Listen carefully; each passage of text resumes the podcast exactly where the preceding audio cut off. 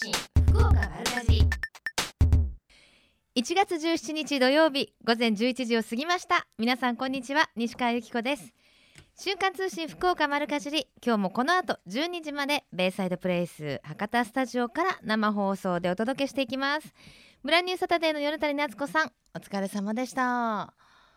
今日はまあ、雲は若干広がっているものの穏やかな晴れのお天気となりましたね。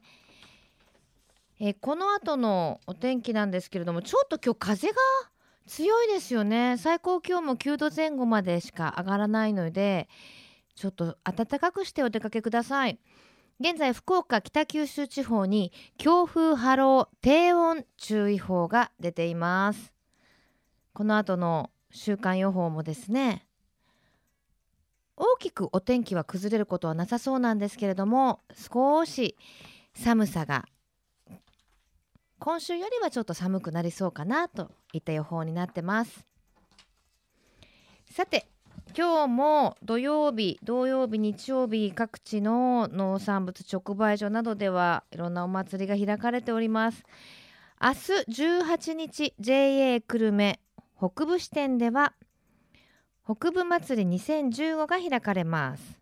新鮮なお野菜の農産物や加工品の直売の他にも女性部の皆さんによります手作りのお料理焼き鳥や焼きそばなどの販売もあるそうです。ビンゴゲームとか餅つき大会もあるそうなのでぜひご家族皆さんでお出かけください。もうすでに始まっておりまして午後2時までの開催となっています。さて今週もたくさんのメッセージありがとうございます。えー、とリエピョンさん。実家に帰りお正月は母のお雑煮を堪能してきました。毎年帰省するたびに母の老いを感じますと。母の味を継承しないといけないなと感じます。福岡のお雑煮はカツオナですが鹿児島は豆もやしなんです。へえ美味しそうですね。あのもやしじゃなくて豆がついてると結構煮込んでもしっかりとね食感も楽しめますしね。あのお雑煮って本当にそれぞれの地方で特色があって面白いですよね。ラジオネームソルティレモンさん。先日つぼみなが売られていたので早速購入し天ぷらやスープにしていただきました。春の食材らしい心地よい苦味に心が弾みましたよ。本格的な春の訪れはまだですが食卓で春を先取りですと。そうそう。まだまだ絶対あの1月の半ばですから寒さはもうびっくりするぐらいな寒い日って来ると思うんですけれどもただやっぱりこう食材でね季節はもう春に少しずつ向かってるんだなって感じますよね。例えばこうつぼみだなんて本当にああもう出てるんだって思いましたしあとアスパラのね出荷が始まったなんて話も聞くとああ春に向かってるんだなという気がいたします皆さんは何を食べると何を見ると春を感じますか？今日も皆様からのメッセージお待ちしています。メールアドレス丸アットマーククロス FM.co.jp maru アットマーククロス FM.co.jp ファックス番号は092-262の0787 262の0787です。番組のホームページからもメールが送れるようになっています。瞬間通信福岡丸かじりクリックしてください。今日も皆様からのメッセージお待ちしています。瞬間通信福岡丸かじり。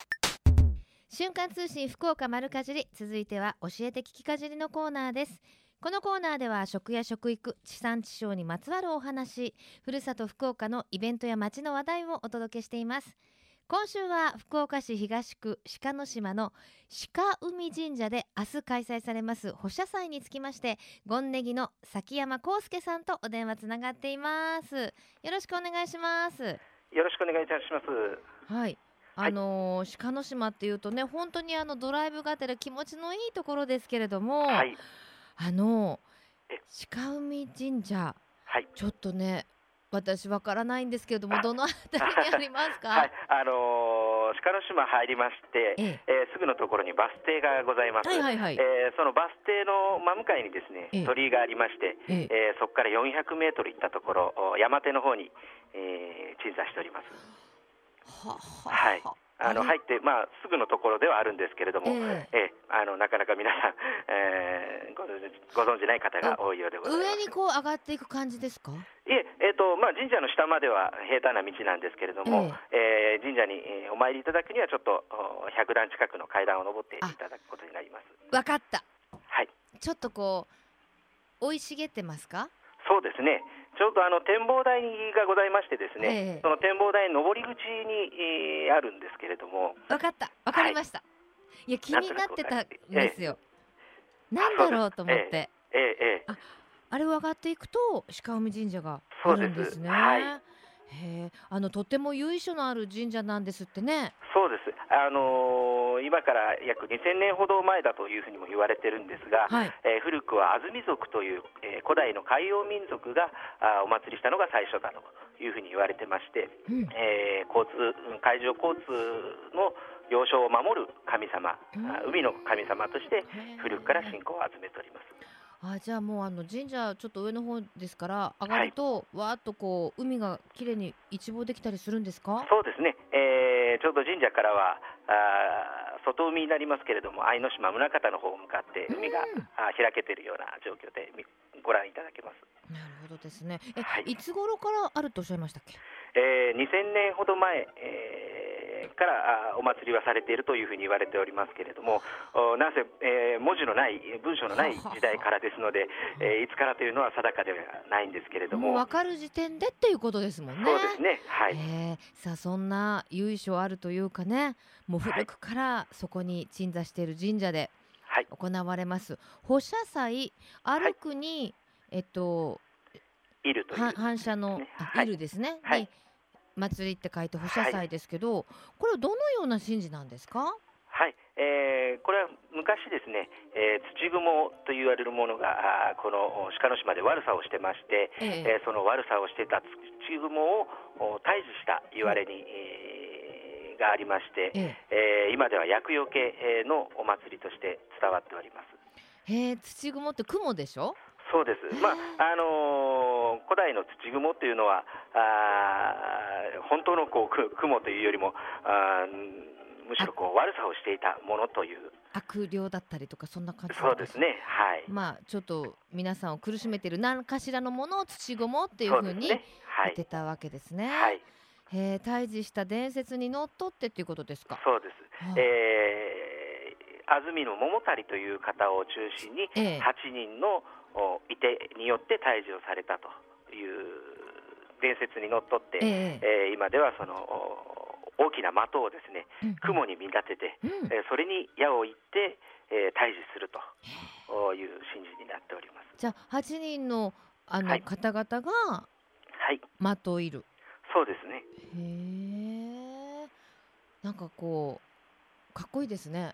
そうですね、えー古くからこの8人のいてしたいていて師とこちらでは言っているんですが、うんはいあ8人のいて師たちはあ成人に近いえー若者によって、うんえー行われるんですがあ何せこの寒い中でのお神事でありますので、はい。えーとても勇猛果敢に、まあ、あ寒さにも負けず 大使に向かうという姿をはいはいご覧いただけると思うんですが。えこれ選ばれるっていうかはいどんな方がなるんですか？はい、これはあの地元のお若手からこう選出されるんですけれども、はい。は まあ、昔はあの今ほど青年が少なくなかった時代がありまして、ええ。ーなかなかこのなり手にもなれなかったといて師になれなかったという時代も、おあったんですけれども、はい。今はなかなかこう青年も少なくなって、えーどうにかこのお祭りをお 守っていると伊いう状況ではころでもございます。少子化が進んでいるということですね。はい。じゃあ我こそはという方はですねまえ。た来年以降もねよろしくお願いしますえよろしくお願いします。はい。その、えー、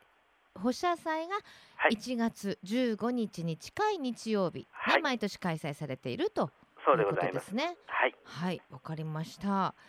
さあ、そして、はいえーその他にももう一つお祭りありますよね。えあの大きなお祭りとしましては、えー4月の15日、11月の15日に山褒め祭というお祭りがあーございます。はい。はいえーこの山褒め祭というのはあーここは海の神様ではあるんですけれども、うんうん。お山を褒めたたえて、えー鹿を飼って、えー猟ので魚を得るというう神事をおするお祭りでがあるんですけれども、はいはい。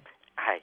えーこのお祭りの中では、えー国家の君が代の歌詞があーこう歌われたりしてですね、うんうん。えー君が代の起源ではないかというような説もあるようなあーお祭りが春と秋に、えーもございます。そうなんですね、はい。それは4月というそれは4ことです月ですね。ね。はい。いろんなお祭りが行われてるんですね。そうですね、あのー大変古いお宮でもございまして、うんうん。えー神事そのものもお大変古くから、伝わっております。えーこの保社祭もおおそらくは、まあ、これも文献が何も残ってないので定かではないんですが、はい安住の桃足という方が今から1800年ぐらい前に活躍をされたっていうのが日本書紀なんかに残っておりますので、うんえーおそらく1800年ぐらい前からあこの保社祭も続いているんではないかなというふうに思われます。まああのせっかくね地元に住んでるんですからはい、そういったちょっと歴史も紐解きなそうですね鹿。の島のはいね、あの美しい景色も味わいながら、そしてサザエ丼かなんかを食べるっていうそうですねええ 感じで。そうですね。歴史と味がある鹿の島ですので。そうですよね、はい。なんかやっぱりあのこれからね今ちょっとまだ季節寒いですけれども、ええ。すごくあの海沿いの道をこう走るとね気持ちがいいですしね。そうですね。あのードライブというとこう夏場だとか春先すごく皆さんお越しになるんですが、また冬の景色というのもですね、海の様子も違いますし、うん。もちろん山の様子も違いますし、はい。えー食べるものの味の良さもまた冬うんうん。は冬らしいものが味わえると思いますので、うんえーぜひお越しいただければなと思います。わかりました。あのはい。1月15日のそのはい。保社祭なんですけれども、はい。神事の後なんか的はい。をお持ち帰りできるんですか、えー1月に近い1月の15日に近い日曜日ですね、はい。えー明日のお祭りではすべ、全てのお射的が終わりましたら、あ的破りという行事がありまして、ええ。皆さんで、えー土蜘のを模した的をですね、うん。お持ち帰りをいただきます。うん。でこのお持ち帰った的板というのはですね、ええ1年の無病息災のお守りになります。うんはい、えーですので、えー皆さんご覧いただいた後にはですね、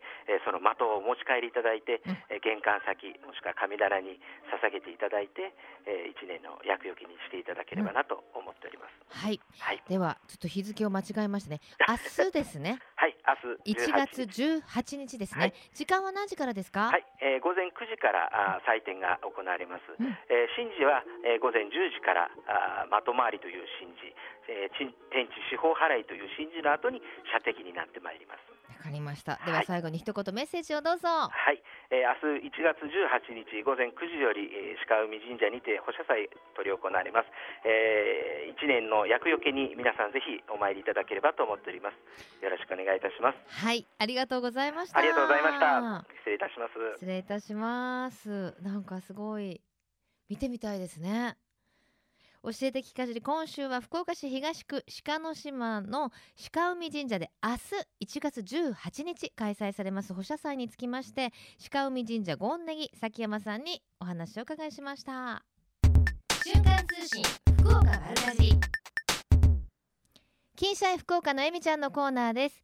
今日はスタジオに2人の大学生をお迎えしております。ではまずは自己紹介をどうぞ。はい。九州大学4年の前田哲也です。日本赤十字九州国際看護大学3年の宇野池浩二です。よろしくお願いします。よろしくお願いします。緊張してない？大丈夫？緊張してます。緊張で2人は、まあ、大学は違いますがあのあるネットワークに入ってるんですよね。あ、はい。はい。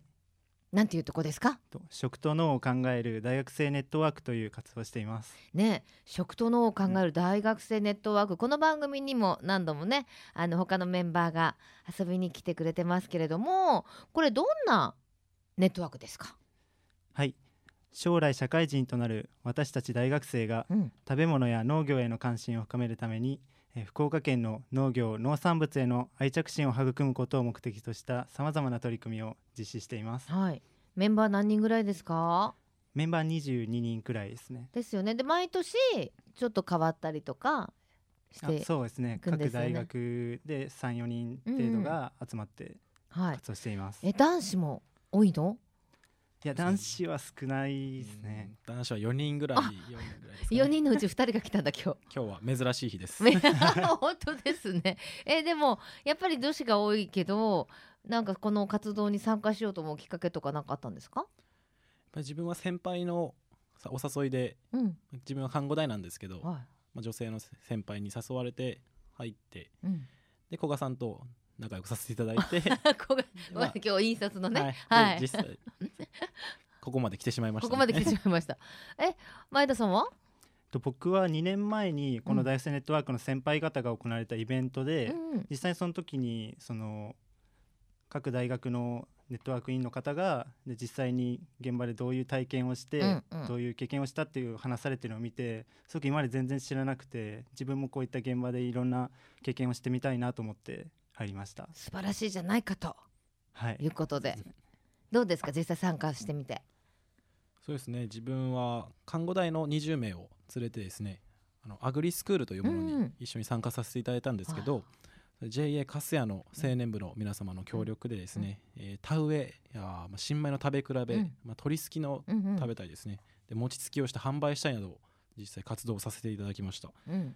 いろいろやったね。いろいろやらせていただきました、うん。すごいいい経験になりなりましたねお餅つきぐらいはねやったことあったとしてもね。そうですね。またそれを販売するっていうのがうん。また難しくてですね、えそういうまあいい経験になりましたね。で他の学生もまた餅ついたこともない学生だったりですね、うん。まあ、田植えしたことない学生もいたので、そういう形これでした。全部のつながりを知ることができたわけでしょ、そうですね。植えて。植えてか収穫し収て穫して食べて販売して。販売してこれはなんかどこに就職するにしたってね。そうですね。ごいねいい経験だったね。いい経験になりました。ええ前田さんは？はい私はですね今年だと秋に福岡県の秋月の方で、うんうん。大学生30人程度となしの袋掛けの、えっと体験をしました。はい。でこれここではですね実際に現場のその梨梨園の山の奥の方まで行ってうん。その実際にはたそこで作業されている農家の方とうん。一緒にその梨の袋掛けをすることで、えっとこういった場所でそのどすごく梨園がひ大きくて、うんうん。その働かれている難しさだったり、うんうん。そのでもその自然の中で一緒にご飯食べるなどしてそのやりがいだったり楽しさだったり、うんうん。そういうのを味わうことができましたね。あれ一つ一つかけていくんでしょ？あそうですね。ね。ぼ僕ら行った時は67人の大学生グループでこの一つの区間だけをだったので、うんでも農家さんはこのもっと少ない人数でうん。この見渡す限りの梨園を全てうん。袋掛けされてるって知ってすごく大変そうだなっていうね。どこ今までそのねスーパーとかに行けばまあ梨の季節になったら当たり前に並んでますけどちょっと考え方も変わったんじゃない？そうですね。普通にこう梨の品種などもあと大きさだとか、うん。そういうのも全く考えたことがなかったですけど、うん。そういった作られるところからのその手間暇だとか、うん。そういったところを知れたのは自分が消費者としてもすごくあの気づきがありましたうね。ん、そういう意味では日頃のあの生活も少し食に関する考え方とかもうぬけさん変わったんじゃない？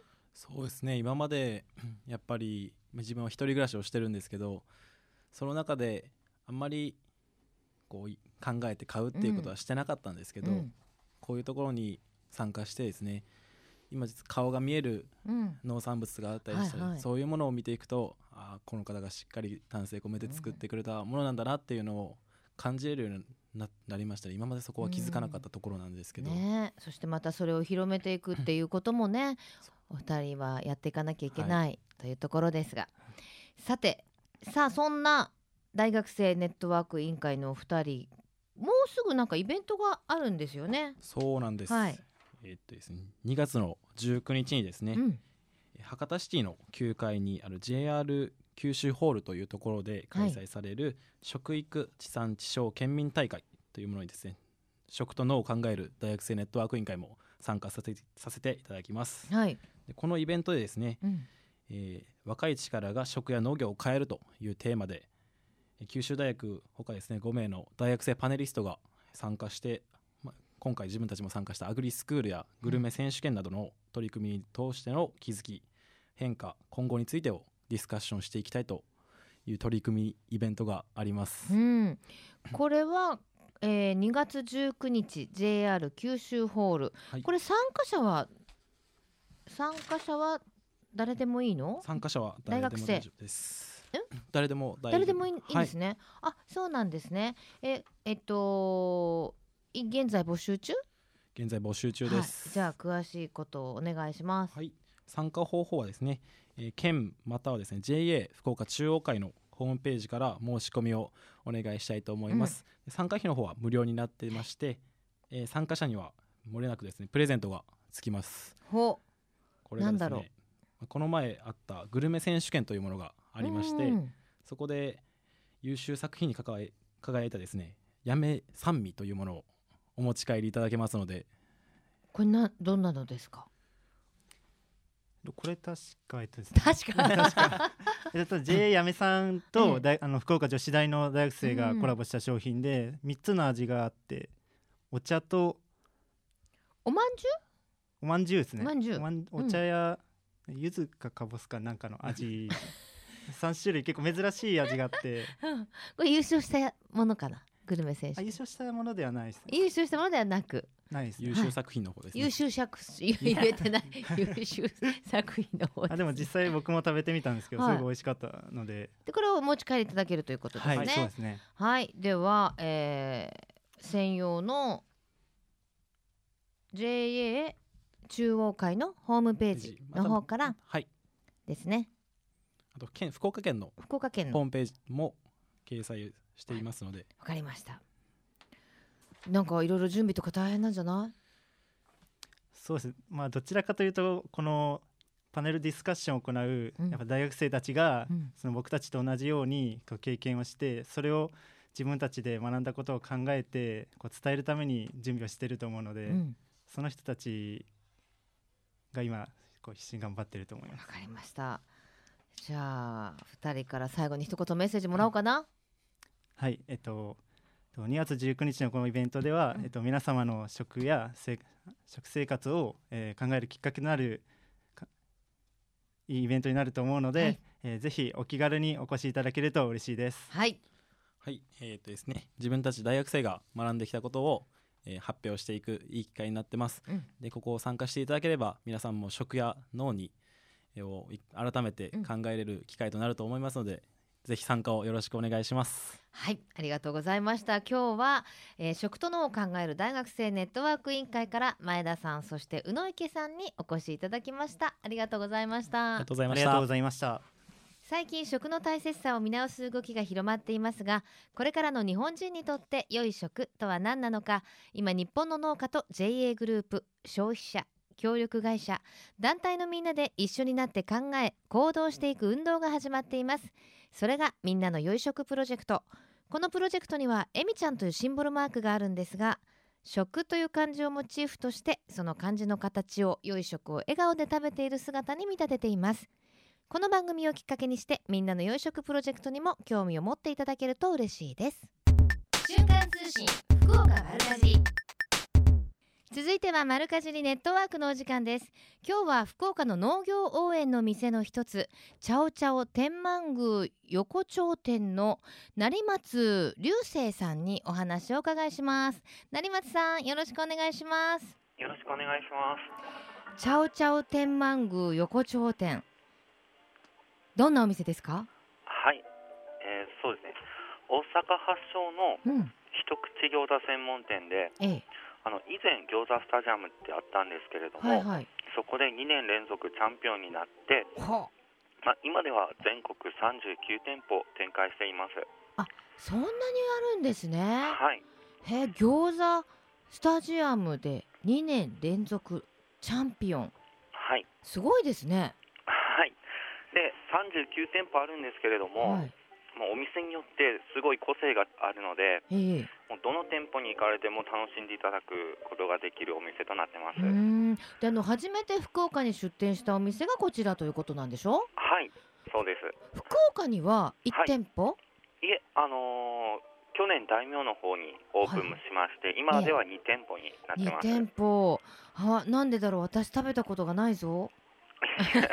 まあぜひ食べに来てください。まだあの、はい。展示その大名店と今日ご紹介しているあの、はい。成松さんは天満宮横丁店の方にいらっしゃるの？はい、そうです。はい。場所はあそこでしょ？あのアクロスの前？はい、アクロス前にあるあの水郷天満宮ってえいうえ神社があるんですけれども、そこの小道沿いの2軒目のお店です。あれ私ですね、はい。ものすごく水郷天満宮よく行くんですよ。はい、天神で時間があると、はい。お参りに行ったりするんですけどはい、であそこ横丁のところってはい、なんていうんですかいろんなお店があるじゃないですか。サバ一匹出してるお店とかあるとあ、こでしょ？有名ですね。はい、あとカレー屋さんもありますよね。はい、あります。あとすごい唐揚げ屋さん？あ、鳥天。鶏天屋さんもあるよね、あります。なんかそこは行ったことあるのに、はい。なんでジャジャオさんは行ったことないんだろうと思って、えーいつオープンしました？オープンしたのはもう2012年の12月3日にオープンして、ええ。現在2周年なんですけれども、ああそうですか。じゃあそれからあそこ通ってないもんねとは言えないぐらいの 経ってるんです。目に入らなかったんでしょうね。失礼いたしました。いえいえ、で今日ははい、福岡の農業応援の店の一つに選ばれているということでお話をお伺いするんですけれどもはい、随分とお野菜などにもこだわってるんですって？そうですね。あのお店で使う野菜はもちろんあの国産なんですけれども、ええ。今ではだいたい6割ぐらいは福岡産の野菜を使用しております。うーんまああの全国に39店舗あるというお話でしたけれども、はい。その土地その土地で美味しいお野菜ということであの仕入れてらっしゃるんでしょ？そうですね。はい。いあの福岡のお野菜はいかがですか？やもうもともと僕も福岡出身なので、ええ。で福岡にはすごい愛着あるんですけど、うん。そこでやっぱり食べ物でちょっと活性化できたらなと思ってえメニューでどんどん福岡県の県産の野菜を使ってですね、えうんいろんなメニューを作っているうちに、まあ、今ではもう20種類以上オリジナルのメニューができてます。あそうなんですね。じゃあ本当にあれですね。お店お店で全然違うというか楽しみ方がねいろいろありますね。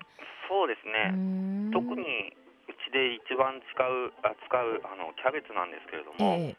あの福津にある桑野農園さんっていうところからあの取れたての美味しいキャベツをもう直送してもらってるんですよ。うんでも一度そこの桑野農園さんにもお伺いさせてもらったんですけれども、はい。あの野菜に対してやっぱ考え方とか愛情がすごくて、まあうん感動させていただきましたね。やっぱりあれですもんね。餃子の命はキャベツぐらいな感じですよね。あのまあ餃子の屋さんによって違うね白菜を入れるところとかいろいろあると思いますけどはい。やっぱキャベツのあ甘みはい。は欲しいよねはいもうやっぱ大事ですでね。すよね、はへえ。その他にも福岡のお野菜たくさん使ってらっしゃるんでしょ？キャベツだけじゃなくってそのまあ福津の桑野農園さんのキャベツだけじゃなくて。そうですね。うん。あの椎茸とか今で言えばまあ芽キャベツうんうん、椎茸、紫大根とか。まあ、いろんな野菜でその包み揚げとか和え物、うん。ステーキとか作ってます。あー楽しいですね。ちなみにあの一口餃子っておっしゃってましたけどはい。どんな感じの餃子ですか？はい。そうですね。あの厚皮の厚さが0.7ミリの極薄皮を使用していてですね、ええ。もう外はパリパリで中身はじゅわーっともう包み方も福岡の一口餃子とは違う福包みという包み方なんですけれど、うんうん。余分な油は外に出して皮と羽にうまみをしっかり吸収させて素材のうまみを生かしてもう何もつけずに美味しく食べれる餃子になってます。今日絶対餃子食べる。ありがとうございます。っていう気持ちになるぐらいなんかこうパリパリのねサクサクでジューシーみたいなのが今もうなんか口の中にもうたまらんね。あ お腹空いてきた。でいろんなあの餃子の種類があるんでしょ？そうですね。もうあのオリジナル餃子を含めて餃子だけで30種類。えそんなに？はい。もうデザートもチョコ餃子っていうのがありますね。はあえこれちょっと珍しいうちしかないぞみたいなご餃子ちょっと教えてくださいます？そうですね。1しかない。いやもう30種類しかもう30種類ほどあるんで。そっかもうもうどれもこれも出会ったことないかものかもしれませんね。そうですね、もう食べ初めて食べていただくお客様とか、あ。やっぱ感動していただけたらもうすごい嬉しいんですけど、やっぱびっくりされる方多いですこんなにあるのみたいな感じで。ねえ仕込みも大変だ。はい、かわかりました。でその他なあの餃子だけじゃなくてはい、お鍋もあったりはい、一品料理もあったりするんですか？そうですね、お鍋だ、まあ、お鍋も始めて、その餃子以外にも40種類ぐらいサイドメニューを。うん。その中でその新しいメニューとしてその野菜を使っ福岡県産の野菜を使ったメニューが20種類ほどあります。すごい、まあ、ランチもあるということでねぜひ一度皆さん足はい運んでみていただきたいと思います、はい。では最後に一言メッセージをどうぞ。はい、えっとまあ、現在福岡市2店舗目となる福岡大名店も1周年を迎えて福岡でもっともっとたくさんの方に楽しんでいただけるよう店舗オリジナル餃子も30種類ほどご用意させていただいてます。でまたあのラジオを聞かれたお客様には福岡で採れた野菜を使ったオリジナルの一品をサービスさせていただきますのでスタッフにぜひラジオを聞いたとお伝えください。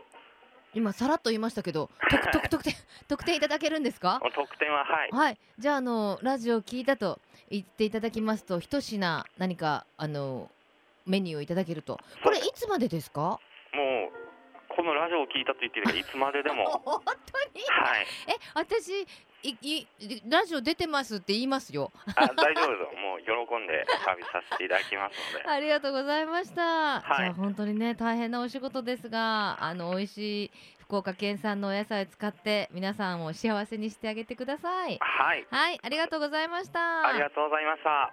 マルカジリネットワーク今日は福岡の農業応援の店の一つチャオチャオ天満宮横丁店の成松さんにお話をお伺いしました。瞬間通信福岡丸かじりベイサイドプレイス博多スタジオから生放送でお届けしています。瞬間通信福岡丸かじり。続いては福岡のよかろうもんのコーナーですこの時間は福岡県のブランド農林水産物をご紹介していますが今週は JA 福岡やめキウイフルーツ部会の真鍋ひろみさんよろしくお願いいたしますよろしくお願いします。そして JA 福岡やめの田中さんよろしくお願いします。JA 全農福連からは三笘さんよろしくお願いします。よろしくお願いします。なんかこうね狭いスタジオににぎにぎという感じになってますけれども さて今日ご紹介いただきますのは福岡キウイフルーツということでよろしいですか？はい、はい。そうもうキウイの季節ですね。そうです。旬が来ました。旬が来ましたね、実際に真鍋さんお作りになってるんですよね、はい、私は生産者です。ね。あのー、八女で作ってらっしゃるんですよね？はい、はい。どれぐらいの農家さんが作られてます？今部会員で500名を超えるうん部会員さんがいまして、はい。まあ全国でもねそうです。もう全国でももう指折りの産地ですね。はい。キウイを使ったなんかいろんなものもありますもんね。あの辺り行くとね。はい、ワインがあったり、そうですね。ワはい、インがあったり、はい。い、やいやフルーティーですごい美味しいですもんね。美味しいです。有名ですもんね。であの種類もいろいろ作られてるんでしょ？あのー今はこの中がグリーンのヘイワードという品種なんですけども、ええ。10月には中が赤いレインボーレッドという品種も作っています。そうですよね、であのヘイワードというあの種類もう皆さんもご存知の割ると中があのグリーンのタイプでそうです。でキウイは年間通してどんな作業になってます？今は収穫の時今から収穫の時ですけれどもがもう大変でしょ？いやもう収穫はあ秋に終わったんです追熟させなきゃいけないそうです。今もう低温倉庫でみんな眠ってます。ね。はい。そこら辺ちょっとちょっと詳しくお願いしていいですか？はい。はい、あの秋11月に収穫するんですけども、その後全部あの低温倉庫の方に保管をしまして、うん。注文に応じて出荷をするという形で今出荷の真っ最中で大変忙しい時期でもあります。そうですよね、はい、ですからあの私も何度もキウイ収穫体験の取材とか行ったんですけど、はい。普通やっぱりこう産地に行ってもういいで食べるっていうのが醍醐味ですけどキウイはね大変なことになりますよね。普通もぎたてをどうぞという話になるんですけども、はいキウイはやっぱりそのままでは硬くてねえ、酸っぱくて食べられないんですよね。はい最初に食べようって言った人すごいですよね。そうですねねある意味すごいと思います。ねえ、はいさあそしてえっ、と田中さん、はいよろしくお願いします。よろしくお願いします。はい、えその丹精込めて育てたキウイを箱詰めしたりとかっていうようなお手伝いをっていうことでよろしいんですかね？はいはい、主にあの選果あのキウイフルーツの選果作業と出荷作業をやっております。今やっぱりオートメーション化っていうか糖度とかどうやって測るんですか？えーとですね、糖度はですね、一のあの選果場の方に糖度センサーの方が入っておりまして、うん、でうちの、えー、八女さんの、えーキウイフルーツに関しましてはええ、一玉一玉糖度測ってます。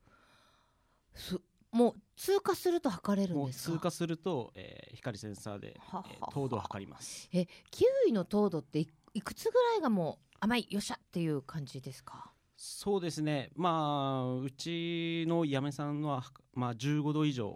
糖度甘いです15度以ね上を、えー博多売れっ子という形で、えー出してるんですけど、えー、15度以上のキウイになると甘いなとはあ。感じます。まあキウイ自体がちょっと酸味のあるフルーツなので糖度が高くてもしつこくないっていうことでそうですね。しょうね非常に糖度と、えーうん。酸味のバランスが非常はいにい。い、嫁さんのキウイとなってます。今年の出来はいかがですか？今年は、まあ、あの大きさも大きい玉ができておりますし、うん。内容的にもいつも以上に内容は整っていますので非常に美味しいキウイに仕上がっています、はあ自信作たっぷりです。たっぷりです、はい。で博多売れっ子そして博多甘かっていうのもあるんですね。これは？えーそうですね。博多甘かはですねまあは博多売れっ子が一番あのいいあの15度以上の、えーブランドなんですけど博多甘かに関しましては、えー13度うん。以上の、えーブランドになります。まあもうどっちも美味しいでしょうけどね。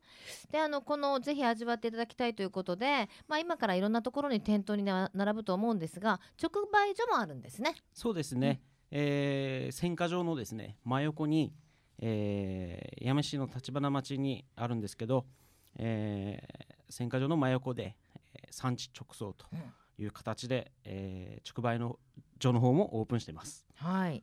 もうねあの美味しいキウイを産地で買ってっていうのはねそうでいいですね。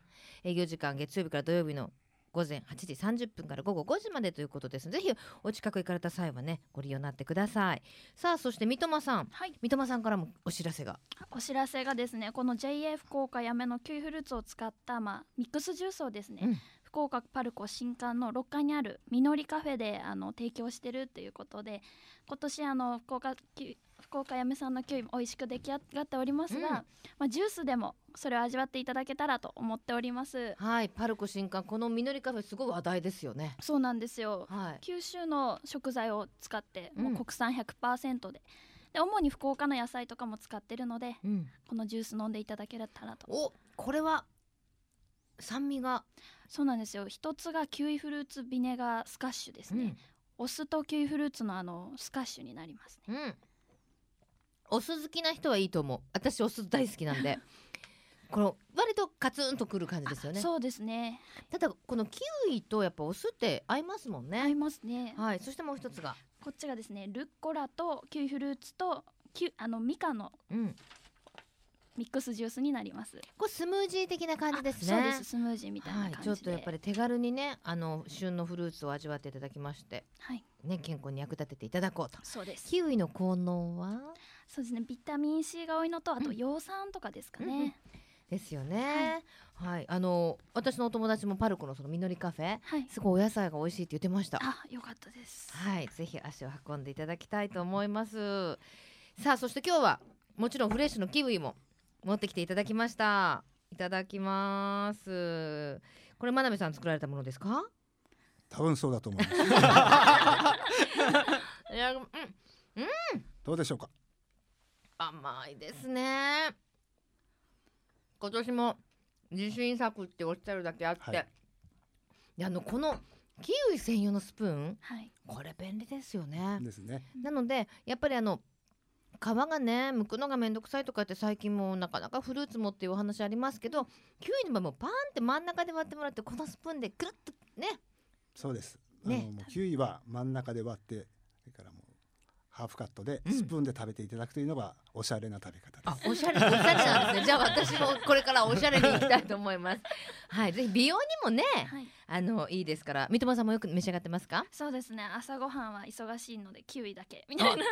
さすが、はい。やっぱビューティー女子の定番フルーツということでですね。ぜひあの味わっていただきたいと思います、じゃあ最後にみ、えー、真鍋さんから一言メッセージをいただけますか？はい、えー1月19日は語呂合わせでいいキウイの日といって国産のキウイを食べましょうという日なんですよ、うん。ですから今旬を迎えました福岡キウイをぜひ皆さんに食べていただきたいと思います。よろしくお願いします。はい。ということで今日は JA 福岡やめキウイフルーツ部会の真鍋さんそして JA 福岡やめから田中さん JA 全農福連から三笘さんにお越しいただきました。ありがとうございました。ありがとうございましたありがとうございましたこのコーナーは福岡県農林水産物ブランド化推進協議会の協力でお送りしました。瞬間通信福岡丸かじり。瞬間通信福岡丸かじり今月のプレゼントです。福岡県農林水産物ブランド化推進協議会からいただきました。福岡県楽パンナコッタ 120g 入りを、えー15個入ったものですね。こちらを5名様に差し上げます。パンナは生クリームという意味でコッタっていうのは煮るという意味がねイタリア語であるんですけれどもイタリア発祥のデザートです。風味豊かでコクのある福岡県産牛乳で作られています。滑らかな食感とまろやかな美味しさお楽しみください。プレゼントご希望の方は番組のホームページにありますプレゼント応募メッセージはこちらからというところからご応募ください。たくさんのご応募お待ちしています。さて今日もたくさんのメッセージ今週もいただいています。ありがとうございます。ラジオネームチャンポールさん。もう恵方巻きの予約をししたいと思います。そんな季節なんですね。それからラジオネームペコポコペコポコさん。おはようございます。そして遅くなりましたが今年も旬な情報よろしくお願いします。はい。さて先日食ジャン市場で菜花が出ていました。春ですね。手を伸ばそうとしたら横にいた方が出始めは高かもんねとおっしゃったのでタイミングを逃してしまいました。買うことができませんでした。こういうことありますか？って。ありますよね。なんかやっぱりこう初物ってうちの母親とかもよく言うんですけれども縁起物みたいなことを言うのでちょっとだけ高くてもいちごとかもそうですけどあー初物だから見かけたらあのえいやって買おうかなと思うんだけどこう手を伸ばす瞬間に「あーいちご食べたけど高いね」って横から言われたら高くても買うのよ私みたいに見えるんじゃないかとか勝手にあの勘違いしてもう取れなかったりするのよくわかります。ねえ菜花いくらで出てたんだろう。でも菜花のあの春ならではの春野菜ならではの苦味ちょっと食べたい気がしますね。今度は勇気を出して買ってくださいね。さてこの後12時からはまさきさんナビゲートバッドウィークエンドでお楽しみください。瞬間通信福岡丸かじり来週もどうぞお楽しみに。まさきさんは春の食材春を感じるお野菜って言ったら何ですか？ここまでのお相手は私西川由紀子でした。それではまた来週さようなら。この番組は JA グループ福岡の提供でお送りしました。